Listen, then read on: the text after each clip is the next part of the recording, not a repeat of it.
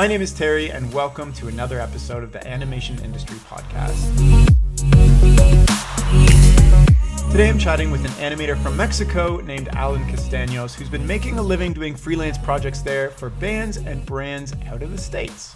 So, we're going to chat about what opportunities Mexican animators have to get into the industry and what the animation industry is like in Mexico. Plus, we're going to talk about how to specifically make it as a freelancer, where to find gigs, and how many gigs a year you need to realistically survive off of that freelance.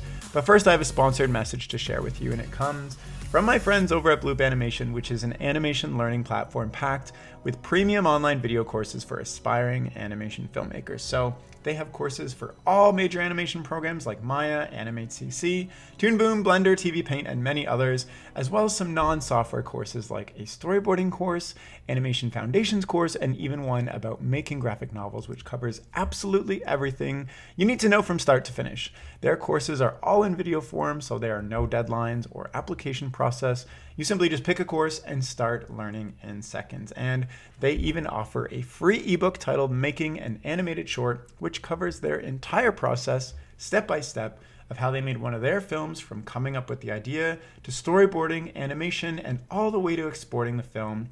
And you can get that book for free at www.bloopanimation.com slash animation industry. And you can check out their complete course library at bloopanimation.com slash courses. And both those links are in the description of this podcast. So please check those out. Now let's jump right into the chat. So hi, Alan. Thanks for coming on the podcast. How are you doing today?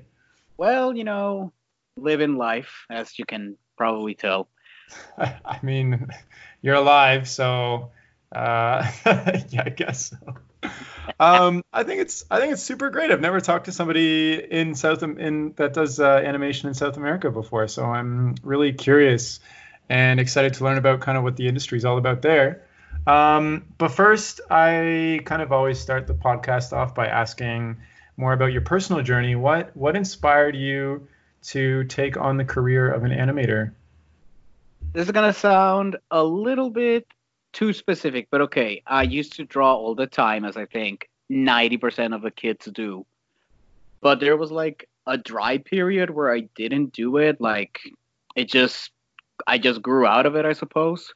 And then all of a sudden, we were spending a weekend at one of my aunt's place, and I saw this new Cartoon Network show called Total Drama Island.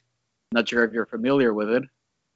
Yes, yeah. yeah it's probably the second most popular Canadian cartoon slash show ever to be aired in the world. Not sure. What is, wait, wait, wait. What's the first most popular one from Canada? Total, I think. Totally Spies, maybe. Oh, oh, I don't know. Maybe. I don't know. That that show has a fan base that is very intense, per se the least. But anyways, I saw the cartoon and I was like, I really dig these character designs. They're like very geometric, but you can tell that they're human. Like there was a beautiful simplicity to them and sorry slowly but surely i got back into drawing. I you know i grabbed my notebook that was supposed to be for math homework and i started doodling on it.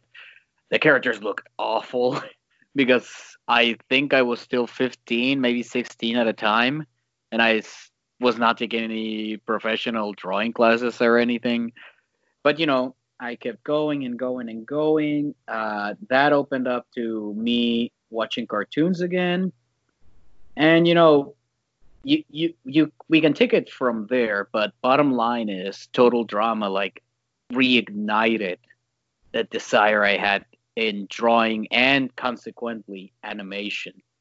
I, am just curious. Did you watch Total Drama and other cartoons in English, or were they were they dubbed or translated into to Spanish? Both, both. Okay, so back back then, in the long distant past of 2008, uh, cartoons took a long ass time to get here to Mexico. You know, to get dubbed and translated and whatnot.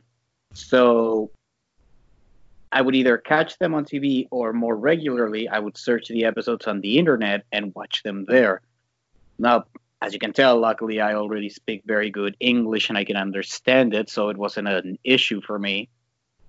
And I want to say what's the second, what's the next cartoon from Total Drama that I started watching, but I cannot remember specifically. All I know that thanks to that, you know, I started watching all the populars. Like, I started actually, I started rewatching the old '90s cartoons I grew up with: Courage the Cowardly Dog, Dexter's Lab, Johnny Bravo, Powerpuff Girls, etc. Teen Titans Go. No, Teen Titans. Teen Titans. Sorry, sorry. It's like sacrilege to say you prefer Go over the original, but anyways. um, and you know, oh yeah, Adventure Time and Regular Show were on at the same time, so those came later. Then Gravity Falls and Steven Universe were the next two, and you know we can go on and on and on the timeline, but bottom line Yeah. is that's how it started. Oh, so I'm I'm also curious about um, did you have uh, Mexican made cartoons to watch as well? Because it sounds like you like those are a lot of cartoons in the states, which we also grew up watching here in Canada. Um, but do you do you have a you know Um, web cartoons, if that counts, because okay, there's a very big phenomenon, cultural phenomenon here in Mexico that's called El Chavo del Ocho. Not sure if it has reached Canada in some ways, but it's like a Mexican comedy show from the 60s, maybe 50s. I really don't know, but bottom line is it's part of our culture and and identity and there was an animated series based on it that and another show by the same guy called El Chapulín Colorado. Maybe some people will know what I'm talking about, but at the time while I was developing my well rekindling my love for animation, those were the only two Mexican cartoons and there's an argument. No, no, no, we have more now. But yeah, so those weren't really inspiring. You can tell they were uh, factory made. Not only that, episodes were already sort of based. No, how can I say this? It was a it was a cut and paste, but instead of live action, it was animation. So the writing was already done for them, pretty much. Ah, okay, interesting, interesting. So uh, for me, growing up, like I knew that cartoons like kind of came out of the states, and I had no idea where to start. So that kind of prolonged me to going into the industry myself, and that's kind of why I'm doing this kind of a little bit later in my life.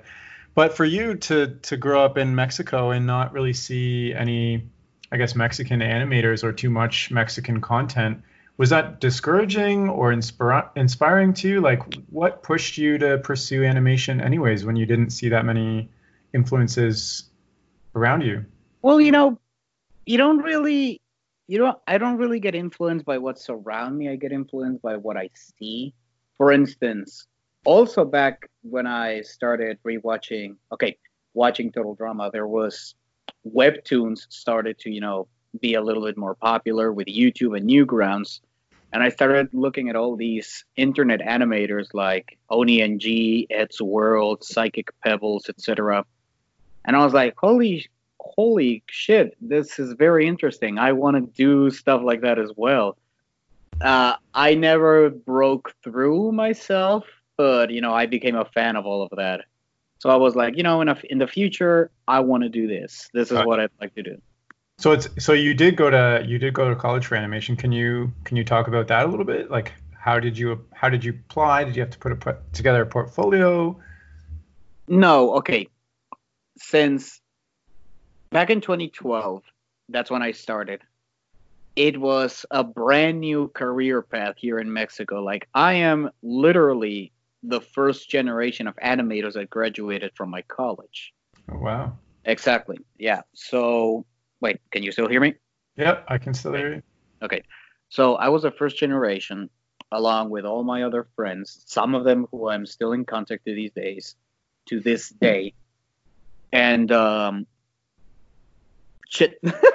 Sorry, I deviated too I deviated too far. That's fine. Uh, I'm I'm just oh. curious about uh, what Oh. the I guess what kind of animation programs are offered in Mexico or what the Right, industry is right. like there. Right, you were Oh, you asked how I got into college. So, no. Since it was a new career, it wasn't like CalArts where you have to show the portfolio and whatnot. It was more like, oh, let's see your high school grades and see if we can give you a scholarship. I showed them. They gave me a decent one, and I started a career. Um, it was hard at first, you know, because since we're the first generation, people don't really know what to do with us. And I've heard it's gotten a lot better, but it went through its ups and downs. We had more than just a couple of very good teachers that were very involved. And to their credit, you know, it wasn't just learn how to draw. It was also they also gave us script writing lessons, uh, film language, how to direct properly, you know, how to properly direct actors, etc. Stuff like that. There were a couple of, you know, classes that were, oh, this is government mandatory or whatever, but overall it was really good. They as when it came to software, when it was 2D, we had both Toon Boom and Adobe, and mm. when it hmm. was 3D, we only used Maya. Oh no, we used Maya and Cinema 4D, mm. which the latter was my preference because the interface is so much more friendly. How many how many years is the program that you uh, that you did? Four. Four years. And and how many how many students were there in your program? I'm just curious. Oh yeah, we started we started with around 15, maybe 18, and then we depleted to nine. okay, so uh, you said you went through kind of the first animation program that you've seen in Mexico. What? Oh yeah, no, not in Mexico in general. In the college I went to. Oh, in the college that you went to. Okay, okay. Wow. Well, nine, nine. That's that's pretty tight. So uh, when when you you so for instance you you freelanced after you graduated. I'm also curious. Yeah, immediately. I want to talk about that, but I also want to know a little bit more about um, what are the career paths that some of your classmates have taken. One of my one of my friends has gone directly to a local studio there in there in Puebla, which is where my college was. Uh, she and I uh, constantly collaborate together because they need people that speak very good English to record. Okay, you know those English base, those English book. Damn it, those books that teach you English that have a CD. I'm pretty much the voice of those CDs at the moment there. no way. Yeah, exactly. And it pays. It pays. Um, I want to be specifically animated animation, not, right? No, it's okay. That, that's where I'm going. It's a multimedia studio, and every once in a while they get that job. Gotcha. gotcha. Yeah, one one time they needed extra animators because they had a big list of educational videos they had to prepare. And i was like and they were like oh can you come in two weeks to the office to work and we'll pay you this blah blah and i was like sure why not? Um, another one of my friends i know works at the college at the old college but i knew this six months ago so i don't know how yeah. far is that. I mean i don't know if that's still true a friend of mine went to vancouver to study more 3d animation some dude started his own studio already. So and, are there um, I guess in Canada here in Toronto specifically, we have a number of studios set up that that um, uh, do a lot of work for studios in the states, like Nickelodeon, Disney, uh, Cartoon Network, etc., where they outsource a lot of the animation and stuff like that. Do you also have that in Mexico? There's a, uh, from what I understand, there's a couple. Like Okay, the studio that I told you that did the Chavo del Ocho cartoons, mm-hmm. they once were outsourced outsourced by I think Hasbro or the Hub. I don't remember for a cartoon called Fairy Tale Rejects or something along those lines. And you know, they were the one they didn't create the show but they animated it. Right now there is a Cartoon Network show called Villainous that was created by a Mexican and it's animated here. I think hmm. that's the first cartoon that was 100% created by a Mexican and being animated in Mexico, actually. Oh, wow. Yeah, so he beat me to the punch, the bastard. But, and he's also named Alan. God damn it. Oh, no. yeah. oh, my Faith. God. Faith is oh. a cruel bitch. But, anyways, um, yeah, we, we get a little bit from that, like, like I've told you before, before the podcast was recorded, as a freelancer, they constantly outsource, you know, mm-hmm. job from the United States or Australia or England to me because it's like, oh, you know, for two hundred dollars for us may not be a lot, but for a Mexican, that's like a week or a or two weeks of living or whatever. Gotcha. Wow. So if so, I'm I'm just kind of uh, summarizing. If you want to get into animation in Mexico, there's quite a few options. You can do freelance like yourself, which we'll talk about. There's some studios that do commercial work and like multimedia projects.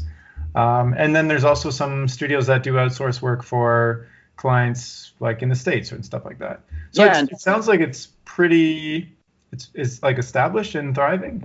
It's it's how can I say this? We're in the first steps. There's also yeah. there's also studios that are creating their own original work, and you would find all of these businesses every year at animation conventions here in Mexico. There's one called Ixel Atl, okay. uh, Pixel, and then ATL. Just okay. in, just in case you are there, just in case you're curious. That's how it's written. Uh, yeah. Yeah, I met a lot of animators there. We're still friends. We're st- we still have like a WhatsApp group and all of that stuff. And there is there's two guys, two brothers that I met four years ago at another convention that was a little before Pixelatl.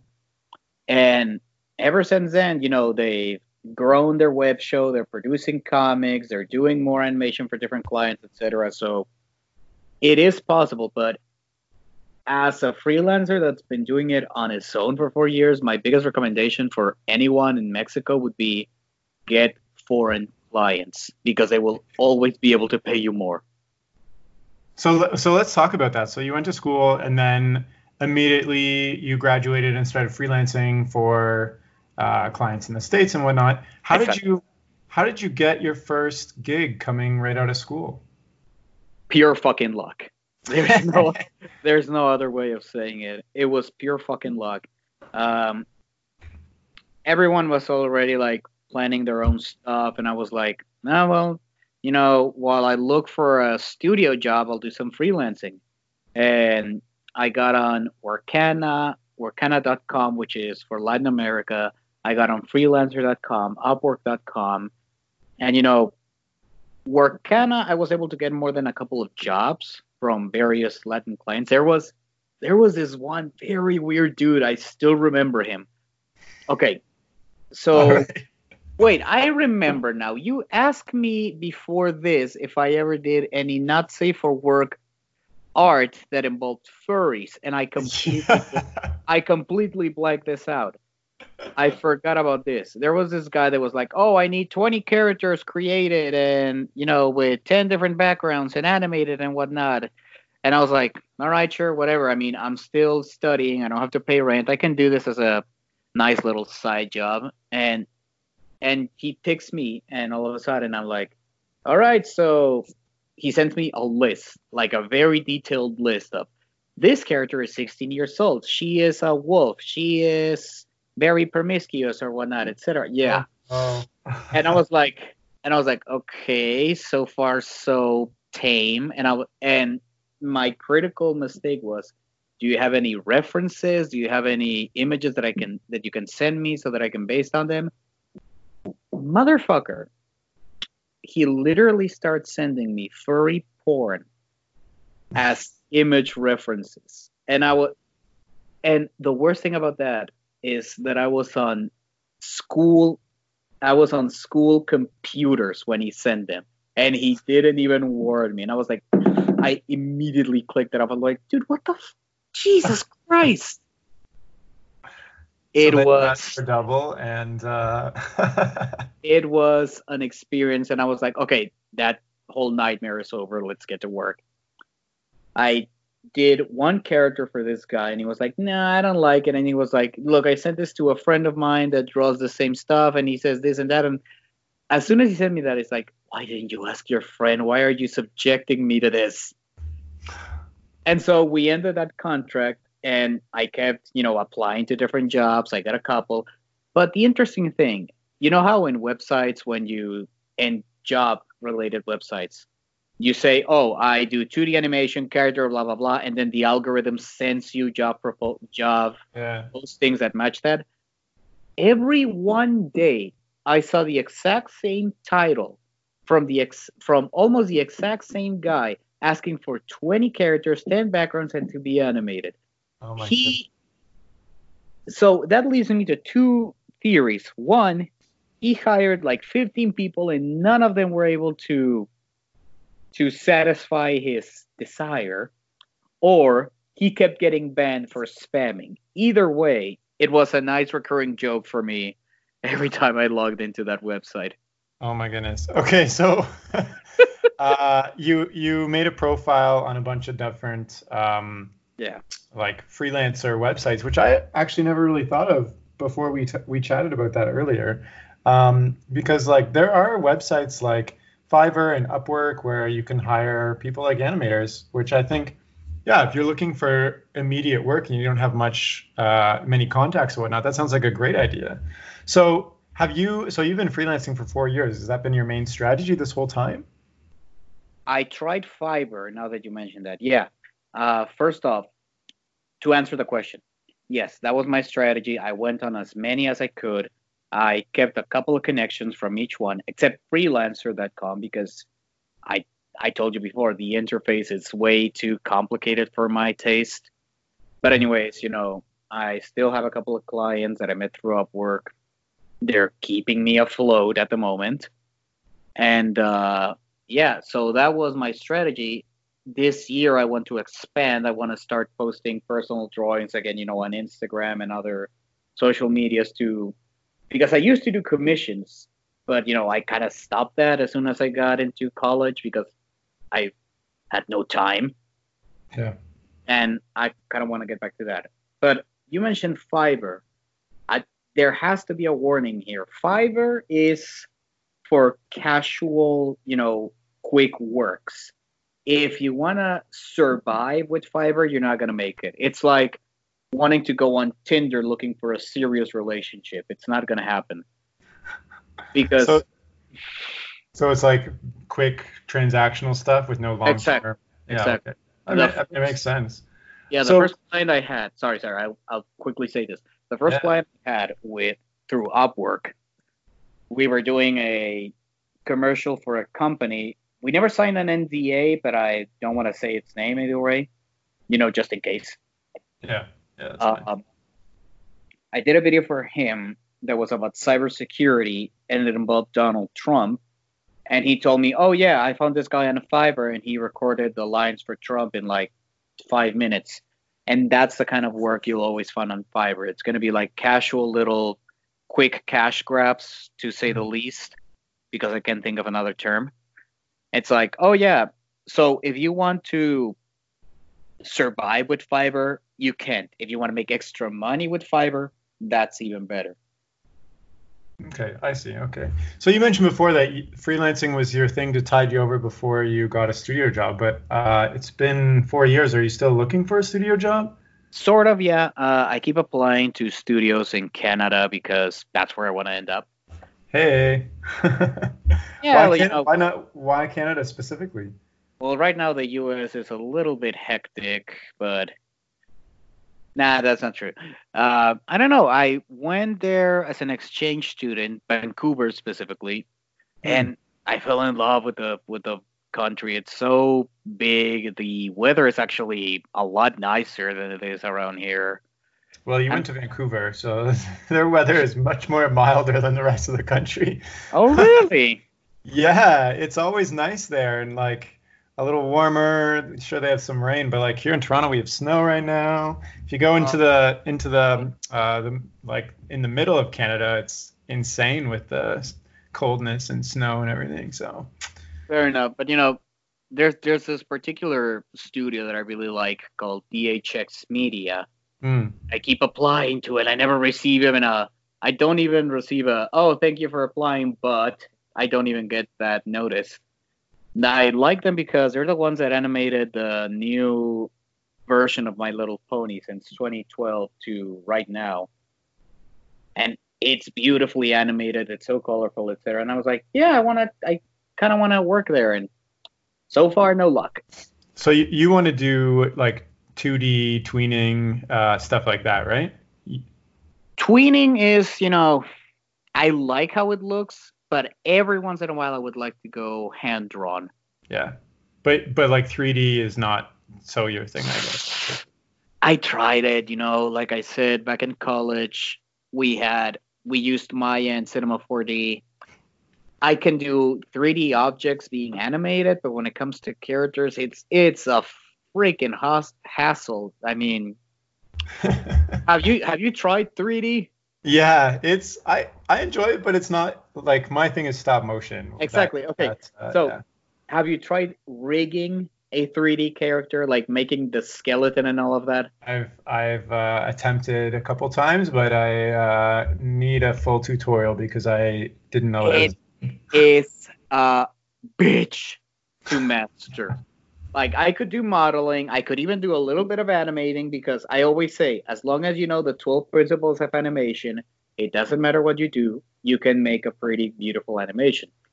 But rigging is a piece of work. Like you would think, oh, I just put this here and this there and this that, and look, the arm is moving. But no, then you have to put a special kind of circle on the wrist and on the and on the shoulder so that when it goes up it bends and then you have to write a code so that it this and that and it's ugh and face and face rigging is even worse Oh my gosh. Well, okay, so 3 3D isn't your thing. So, It's but I still I still want to talk a little bit more about the freelancing because before you mentioned so you're in Mexico where the exchange rate is quite preferable if you get clients from the US, for instance. So are yeah, you exactly So when you're freelancing, uh, you're specifically looking for clients that are not from Mexico. So you want to create content for people that are from the UK or Canada or US or whatnot. How many how many projects are you taking on a year to support yourself in that case? That's an interesting question because you know it varies from year to year. Like right now, I have. Okay, it depends what you qualify as project. For instance, right now I'm working with a guy from Panama, and we're doing our own animated music band, like Gorillaz. Okay. It's called it's called Bandidos. I don't know if you can link it on the episode or whatever, but uh, Yeah, I'll do, I'll do that. You sent me a, a link earlier, so Yeah. So I work monthly with this with this guy and his and his crew. I do a couple of Instagram feeds. Every once in a while I do a music video. Right now I'm doing some puppets and character animators so that they can interact with their fans in real time. oh wow. Yeah, have you tried character animator? You know I, I haven't, but I've seen some of the stuff that's come out of it. It's really impressive. it, it's gotten a lot better. Like I don't know if you ever saw that Simpsons live thing they attempted a couple of years ago, but Omer looks so wooden and plastic, and it's it's it's gone a long way. There's still, it will never look like you know handcrafted animation, but it looks a lot better. right. So, you know, you can say that's one project. Then, you know, every once in a while, there's like, there every, once in a while, I get like another music video. I don't know how I fell into this because I thought at first I was going to be like, oh, you know, I'll do some a couple of explainer videos to pay the bills while I find a studio job, blah blah blah. But one way or another, I found myself with music videos. The first one was for a Brooklyn band for a Brooklyn-based band. Uh, the song was called "Gotta Get to Brooklyn."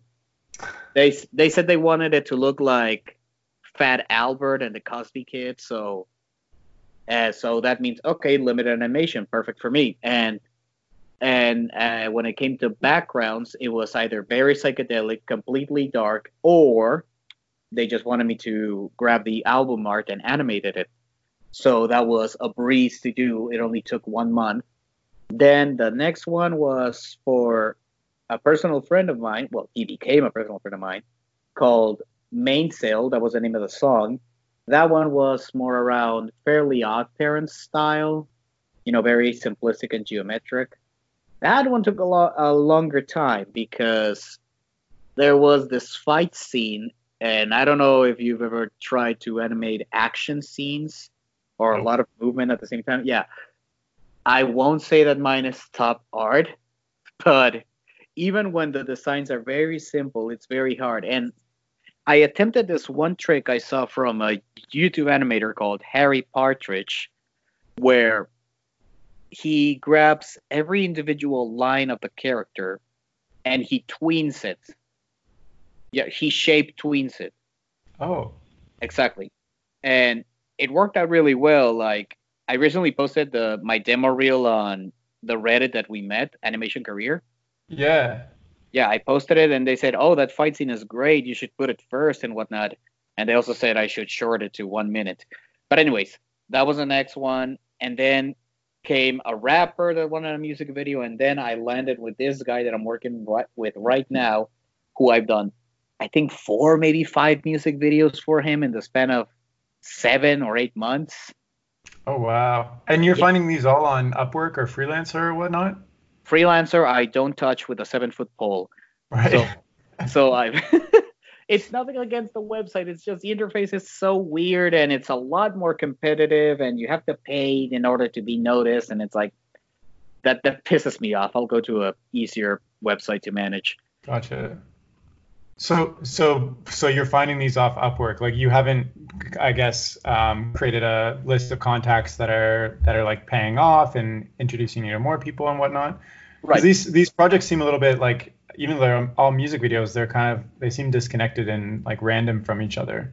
Exactly. Like I like I was saying at the beginning of this ramble, I do not know how I fell into music videos because when I was no seriously because when I was in in college I was like I'm gonna start developing my own series. I'm gonna work for a TV show or whatever, you know, an animated one. Um, and all of a sudden, boom, this is where I fell. I'm not complaining. It's just dumbfounding. Dumb. I'm dumbfounded by the fact that I fell on, into it. Oh my gosh. So okay, so when you're bidding, um, so say I just started a profile in like Upwork and I'm bidding on a project. What is the decide? Like, why do you think people have chosen you uh, over other people that have bid? That's that's very inter- That's a very good question. Um, Okay. Well, this is something that I've told every single one of my friends, both younger and older, that says, "Oh, how do you propose? How do you send a job posting on Upwork or whatever?" The main strategy I say is read how the person uh, wrote the job post. Read how he he or she okay, read how they posted the work and see, you know, how formal it is, how informal it is, etc and sort of get on their level. It has worked with me more times than it has not. But another another, you know, advice I would give is don't write them a novel. They really don't want to know every single aspect of your college life or how professional you are. Just say, I do this and that. I saw your job posting. It looks very interesting. I want in. Here's my portfolio. Here's my demo reel. I hope we can work together. Sometimes gotcha. they ask, yeah, sometimes they ask you extra questions. They'll be like, "What's the thing about this that interests you the most? How long do you think you can get this done, etc., etc." Also answer those shortly. Gotcha. So they just, so you're you're like getting in the mindset of the poster, who they just like want something quick. They don't want to read. They don't want to work to figure out who they want to work with. But I I think it's interesting what you said about uh, getting on their level. So can you give me an example of of like something that is casual versus maybe not so casual and how you'd approach that? Well, you immediately know first of all because you you can read their name. If it's a company name, be as formal as it can as you can be. But if it's some dude, just you know, still be somewhat a somewhat more professional than them to show them that you know you know what you're talking about and whatnot. But don't go too high for instance, the first job I had was with this guy that was outsourcing animation jobs to someone else. And you know, at first it was very formal, but as soon as we started talking through Skype, I could see, oh, this guy is, you know, uh, he first of all he was as young as me and he had so much more money. But anyways, but anyways, you know, it became more casual with the second dude I did a music video for you know, I can't remember how I posted it, but as soon as we started chatting on Upwork, it was like, oh, this dude is cool. I can lower my my snootiness down yeah. quite a lot. Oh and then so, there are and then there are like clients that are a bit more professional and i'm not sure if they expect that same level of professionalism from you but it's good that you keep it. Gotcha. So what is what would you say your success rate for getting a project is? The first two years was a lot higher than it is right now i'll say that much. So like uh, one out of every 10 bids or like for example? I would say one out of every 15 okay like like you really don't need all the projects in the world. But okay, they taught me this at a conference back in college that I still remember. For a studio, for an animation studio to thrive, you need to have at least three projects going on at the same time. And it's, I would say, the same thing about a freelancer. You need to, if you want to survive with freelance, you need to have two to three projects going at the same times at various levels of progression. Like I'm just done editing this this music video while at the same time I'm doing post production on this one and while at the same time I'm negotiating with this client to start a new one, etc., etc. So okay. that would be mm, on the top on the top of advices I would give for freelancing. So, okay, so you so if you have like three projects going on at any time, what does your hourly work load look like? Are you working 40 hours a week? 40 hours a week would mean how many hours per day? Six or eight? Eight, eight and a half. No, no, no, no, no, no, no. It's a lot more than that. oh, no. 12?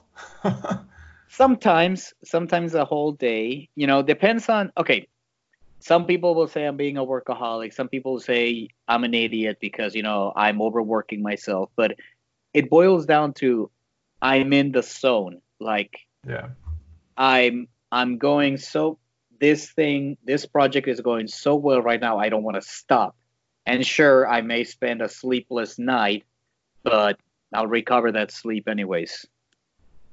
So uh, that that sounds like it can be a blessing and a curse to me. Would you say you're living out your your dream that you were following since you were a kid?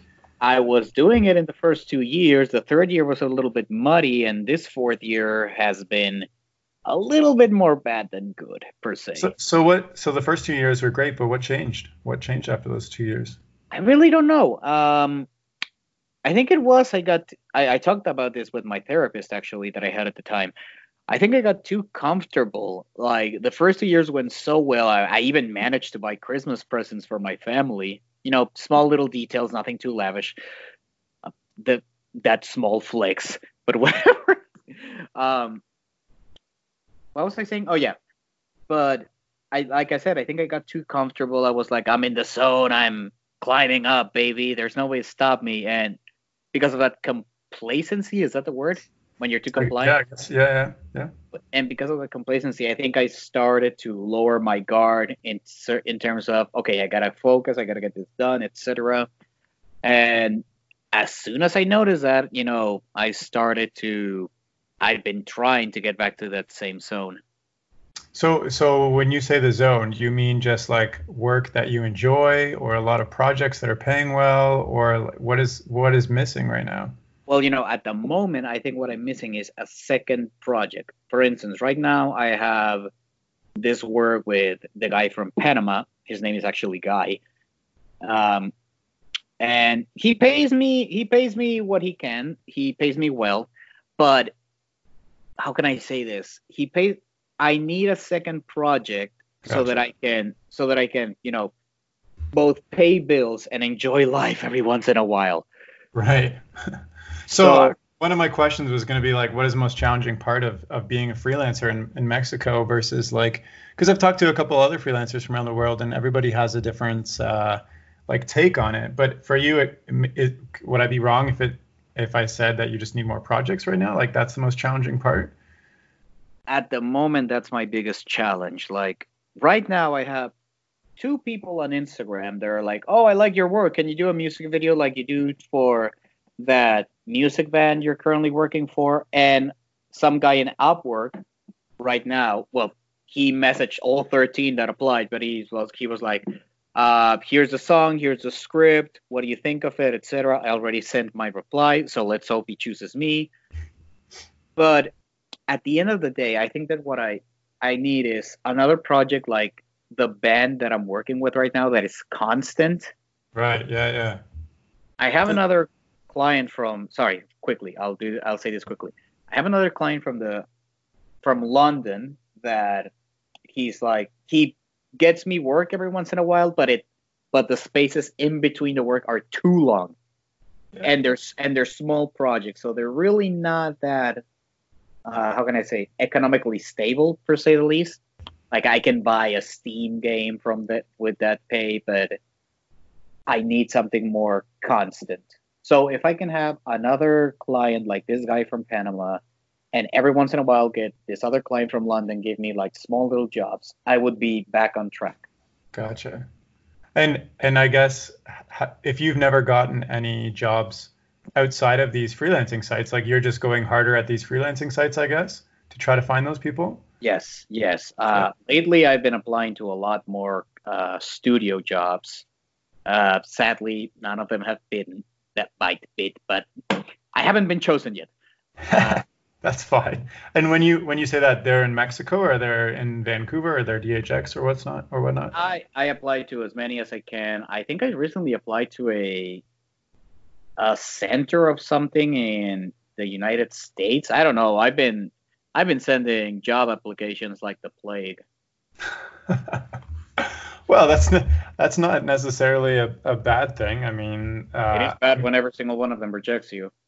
Well, I remember I remember coming out of school for my business degree, and it took 150 job applications to land my first marketing role, and that was uh, damn.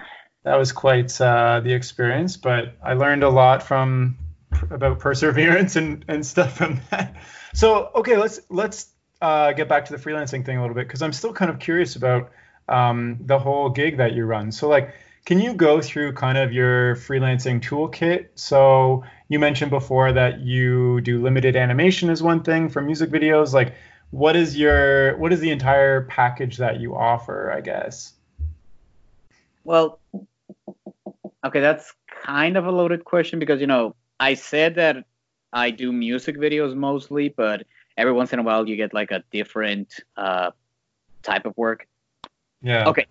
Okay. When it comes to charging a project, when it's just you, you have to take three things into consideration: how long the animation is going to be, what art style and animation are they're looking for, and uh, every time I do list, I forget one element. how long art style, and the due date. When are you going to deliver it? Based on those three factors, you will be able, you know, take into consideration, okay, how long this is going to take? How many hours a day am I going to spend on this? Can I pull this artwork off as quickly as I could any other? Mm-hmm. Based on, for instance, let's say, oh, I want a music video that lasts, I want a music video for a song that lasts two minutes and 30 seconds, but I only need one minute of animation and I need it delivered by one by the month, and it's gonna be hand drawn in tweens at the same time, and you're like, okay, okay, one month. If I only work on this, okay, that's another thing you have to consider. How much time can I can I devote? Is that the word? Yeah, yeah. How much time can I devote to this project? So, if a client wants to exclusively work, if a client wants that you exclusively work for them, you're gonna have to be like, okay, but you're gonna have to pay me accordingly for how much I need to spend in a month. Mm-hmm. If if that client is like, oh yeah, you can work on other stuff, but we need it by the end of the month. Okay. That's also a factor that you need to take into consideration. So let's say they exclusively want to work with you, they want you to exclusively work with them, and you're like, okay, well my monthly, well my monthly fees are always two thousand dollars US US dollars. That's how, that's how much I spend a month. So if you can cover that, let's go. And a lot of people would say stick stick with that price. You know, respect your own price. But every once in a while, you gotta sort of bend the knee. You gotta be like, okay, well, yeah, okay, if you can two thousand, can we do eighteen hundred? But don't negotiate too much because they will think you're kind of a pushover. Yeah. Okay. I gotcha. And and what kind of programs do you need to execute? You mentioned uh, you use Adobe Animator and you have do you have other programs that you use? Just the Adobe Suite? All right. So right now on my toolbar, I have Adobe Illustrator, Animate, After Effects, Character Animator, Premiere Pro, Photoshop, and Adobe Media Encoder. So just the entire media, the Adobe Media Suite. half of it, easily half of it. Right. But you, you know, so you don't you don't use any external programs then. You just do everything and you just pay the I guess the monthly Adobe fee and that's it. You don't have Toon Boom, you don't have Maya, you don't have these other programs. Well, Maya has a no no no no no. You're right. Uh, I have a Cinema 4D uh, lent it from a friend. Uh, and I have Blender. That one is free, thank goodness. And they just added a whole lot of features, including now you can animate in 2D with Blender, which is kind of interesting. I wish I had the time to learn more about it because, you know, it's free and whatnot. So, and I said I don't do 3D, but if I were to get back on 3D, I'd like to create characters and animate them. I will pay some other poor soul that learn how to rig the bodies, but the other two some aspects, people like that. I, I know, I, I know they they like it, and I and I pray for their souls because I really don't get. oh I don't get I don't get how how okay it's gonna sound mean anyway I say it. The point is it's not for me rigging. Gotcha. So uh, on top of the programs, do you have any other like hacks or things that you do to complete projects? Well, this is another thing. Uh, I am like one of the few anomalies on this planet that has been able to survive four years doing freelancing and nothing else. There is like you always walking a fine line, meaning, uh, shit. What was I gonna say? Ah, my my mind runs like 30 miles a second. um, Oh yeah, yeah, yeah. Um, you know, people will say, "Oh, you work eight hours uh, and you're down for the day," but since I work from home, there's nothing really stopping me from working as much as I want. But I take breaks between hours. For instance, I will work one to two hours, you know, nonstop, and then I'll be like, okay, I'll take an hour. I'll maybe read something, draw for myself, play some Overwatch, etc that one hour break, and I'm back to work, etc. etc. You you have to take breaks every once in a while. Otherwise, you're going to run yourself insane. Do you do you get exercise and stuff like that too? Because it sounds like you're just in your house all day. I used to, uh, but then I got a couple of couches and I ran out of space to do yoga. Um, but I'm gonna get back to that. I don't know where I'm gonna find the space, but I have to get back on that because my back has been killing me these days. Gosh. Wow. That and I, that and I have a dog, so she needs to go out, and oh. that's my morning routine. Fair enough. Okay, so so we run down like your whole like freelancing gig, you know, how many projects you get a year, your toolkit, etc. Uh, I was gonna ask like what's what's next for you, but it sounds like you're trying to get into the studio, the studio world, because you're done with freelancing or it's just you need a change of scenery or? I need a change of scenery i would say. Um, i think i'm never going to be done with freelancing unless you know i get my own show produced or accepted.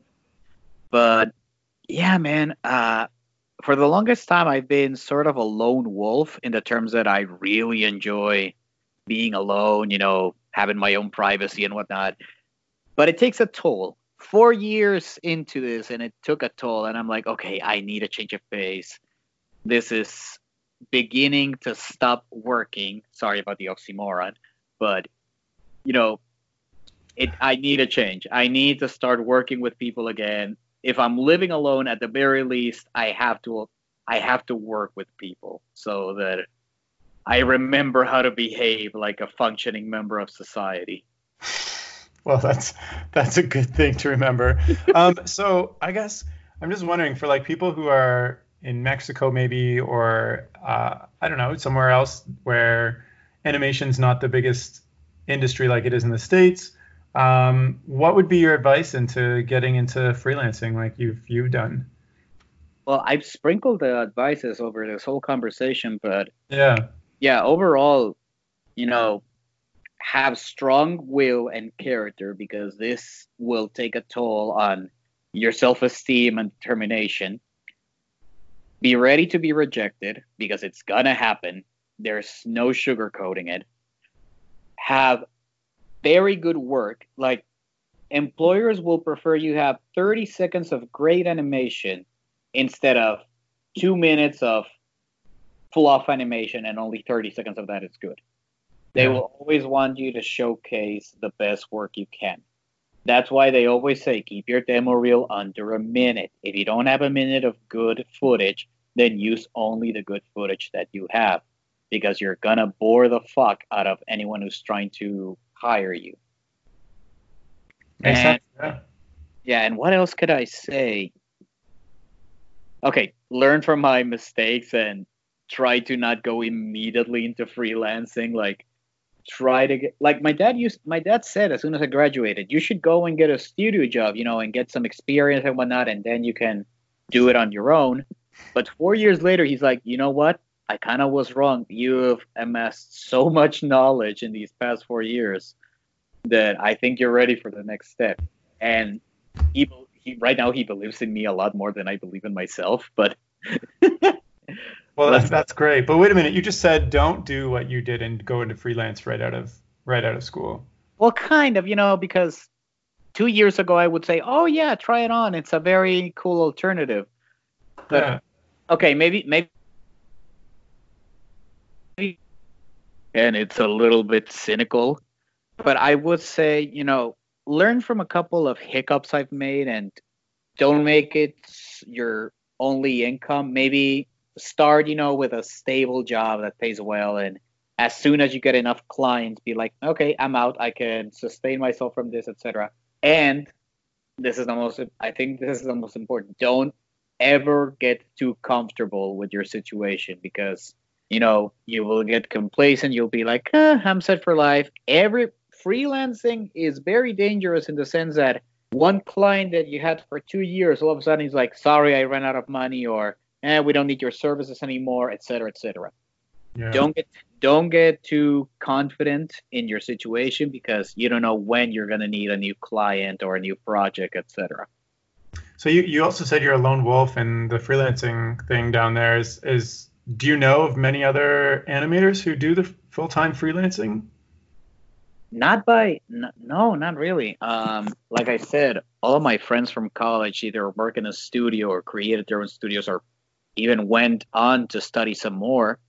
Hmm. And I just stood there in my apartment drawing for other people. hey, that's fine. I mean, you've done a you've done a crazy amount of work since then, and all these music videos, and that's awesome.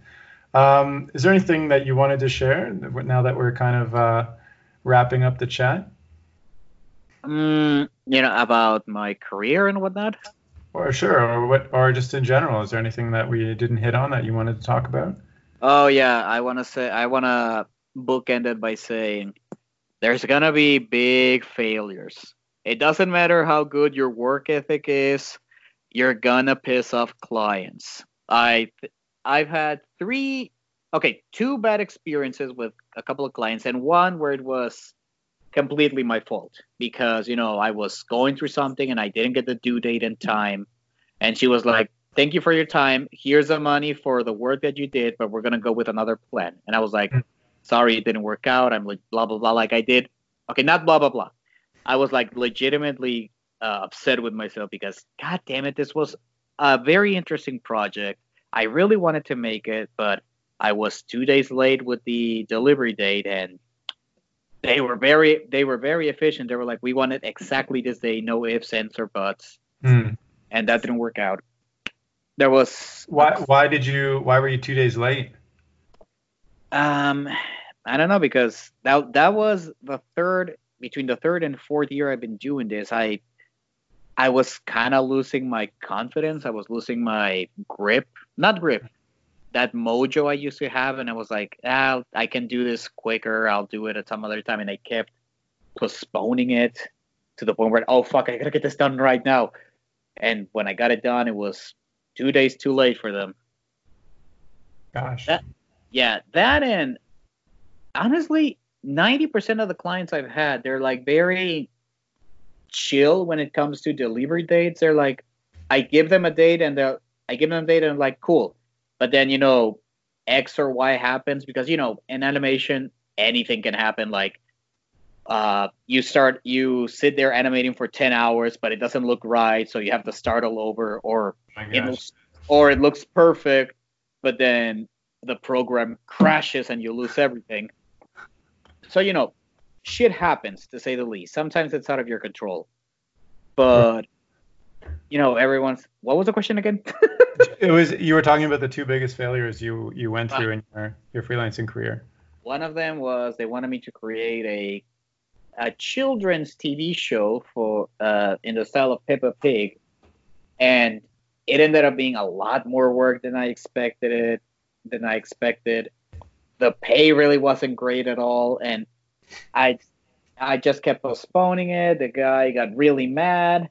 I delivered what I could, and then we went our separate ways. And another guy was from another guy. He wanted me to do a Christmas graphic with Santa Claus and some reindeer going through the sky, and they wanted the logo of the company on the slit. And this is one where I'll say it was 100% his fault because, no, seriously, no, seriously, because yeah. every once in a while you get a client, you get a client say, oh, do whatever you want, you know, free range, which for an artist is great. And so I did free range, I did the art style, etc. I sent it to him. He was like, oh yeah, that looks great. And then I animate it and send it to him. I didn't hear, I don't hear from him for two days. And I was like, okay, what's going on? I sent him an email and he was like, oh, sorry, but that's not what we were looking for. We were hoping you were going to do this, and we got another animator to do this. So, yeah. So I was like, so let me get this straight. You told me to do whatever I wanted. I worked on this. You didn't like it. You got another person to do it, and now I'm not even going to get paid Ooh. That is that is the only time I actually swore to another client, and I haven't done it since because I was legitimately angry that he made me waste my time. It was on the first two years of me doing this where everything was going great, and that was the first blunder I ever had. So, do you usually ask for? Uh, you didn't get paid at all, which super sucks. Do you ask for some pay up front then? That that experience made me realize, okay, whatever the job is, I gotta ask for half of it first and yeah. then once I'm done, you know, they pay me the rest. Oh, that. Oh, whoa, whoa, whoa, whoa! Thank you for bringing that. Yeah, another. Yeah, because there will be some clients that are legit pieces of shit. That they will pay you the first half, but as soon as you give them the project, they're like, "Deuces, I'm out." They won't give you the second half. So what? So to minimize that, what you should do is send them the project, but put a big fucking watermark all over the project. Like yeah. if, if, it's an animation, put like the ugliest, tackiest watermark you can imagine. And they're like, I'll, and you and you'll be like, I'll remove this as soon as you pay me the rest. Oh my gosh, yeah, that makes sense. But if so, from my understanding, if you're using Upwork, they have uh, like oh yeah, yeah, they, they have like have, guarantees in place and stuff, right? Yeah, yeah, yeah, yeah. Upwork is great. Oh, if you're gonna use Upwork, remember always remember this. Be sure. Okay, so Upwork, the way it works is you put in milestones. For mm-hmm. instance, for instance, for the music video I'm applying to right now, you would say, "Oh, well, you know, first you give me uh, uh how do you say it when they give you money prior to you working? What's over in English? Down payment. Okay, yeah. First, you give me a down payment. Let's say the whole price is two thousand US dollars. All right. You're you're like, okay, give me a down payment of 500 USD. That's one milestone. Then let's say storyboard is another 500. At the animatic is another 500, and then the rest is the final animation. You gotta make sure that each one of those milestones is already funded before you start working. Because if you deliver the project and you ask for the milestone, but the client doesn't respond, you can wait 30 days and then the milestone will immediately release to you because you deliver the work, the client didn't respond, so you should get paid. Actually, that th- this wasn't a bad experience, but it was a frustrating one. I was working with uh, a lady and her company. I forget the name of both. And yet again, they wanted a video, a comedy video that involved Trump, Kim Jong Un, and Vladimir Putin. And they were like, "Oh, we need this comedy animation done in one week." So I bring in a friend because even me with my workaholic tendencies, I wasn't be able, I wasn't going to be able to do all of that in one week. And they were like, "We will pay both of you uh, fifteen hundred dollars for one week of work," which, you know, for a Mexican, that's fucking amazing. Seven hundred and fifty dollars each, and we did. We completed. I think we even did it a day prior to the due date, and she ghosts us. Like she completely vanished from the face of from the face of that website, and I kept sending messages like, "What's going on? Did you like the video? This and that." It got so bad that I actually had to Google her name. I found her LinkedIn account, her Facebook account, every single thing I could find. In any other context, this would be stalking to the point where it would warrant a restraining order, but I needed my money. And finally, after pestering her on LinkedIn and Facebook, they finally released the money on Upwork, oh and they sent yeah, and they sent a message. Sorry about this. Uh, administration in this company changed, and the person that was in charge of, uh, you know, handling social media and whatnot was they never updated the other person, and that's why your payment never came through. Oh, so well, good thing you followed up. Jeez. God, it was I guess that's the risk of always working with new people, right? It was maddening in that so, time. So I was just curious. I went on Upwork uh, just now and typed in animator, and there are almost 14,000 people who say they're animators. How how do you like if you're bidding on a job? I'm assuming maybe like there are a hundred other people. How do you find yes. like what do you type in to narrow down things that you know you'll be good at? Do you well, just type in music video animation? in a way, yeah. If you want to go as simple as possible, yes. But you gotta you gotta remember when it comes to animation, it's better if you specialize in one area than if you're a jack of all trades. Yeah. Yeah. So every once in a while, there's because you know Upwork is like a mixture of Fiverr and freelancer because every once in a while there's a five dollar projects or there's the where you know okay like a couple of people are gonna bid on this you know like five maybe ten so eh i'll send a bid and see what happens but then there are jobs that are like they're like we'll pay you ten thousand dollars if you can do this one minute of animation and everyone flocks to those. Like it doesn't matter if you're good at let's say it's an explainer video it doesn't matter if you've done explainer videos or not everyone will jump to that. Like they will immediately want a piece of that pie. Yeah. yeah so, yeah, very rarely do I see a job posting that has over 50 submissions. Like right now, the one I posted recently, I think there was like 13, myself included. Okay, that's not bad at all. 13 people. Mm-hmm. Can you can you, you see? Also gotta remember, you also gotta you also gotta take this into consideration. There's probably a lot of dead accounts. Yeah, that's fair. Both people that are looking to hire and people that are looking for work. Yeah, fair enough. I was just wondering if you do anything specifically to kind of stand out amongst the crowd, you know? Well, you just got to put forward your best work and hope that that's what people are looking for. There's not really that much of a science when it comes to standing out. Like, right. do what you do and see if it works. And if the right person likes it, you'll be set for a while. Right, right, right. Makes sense. Well, is there anything else you would uh, like to share? Now we went through all those downing experiences. Oh my god, I got kind of deep there a second. it's, it's all right. It's it's realities of of what you're doing, right? So that's fine. Yeah, yeah. You gotta. It comes with the territory. Any territory, I would say. But no, I think I covered as much as I wanted to.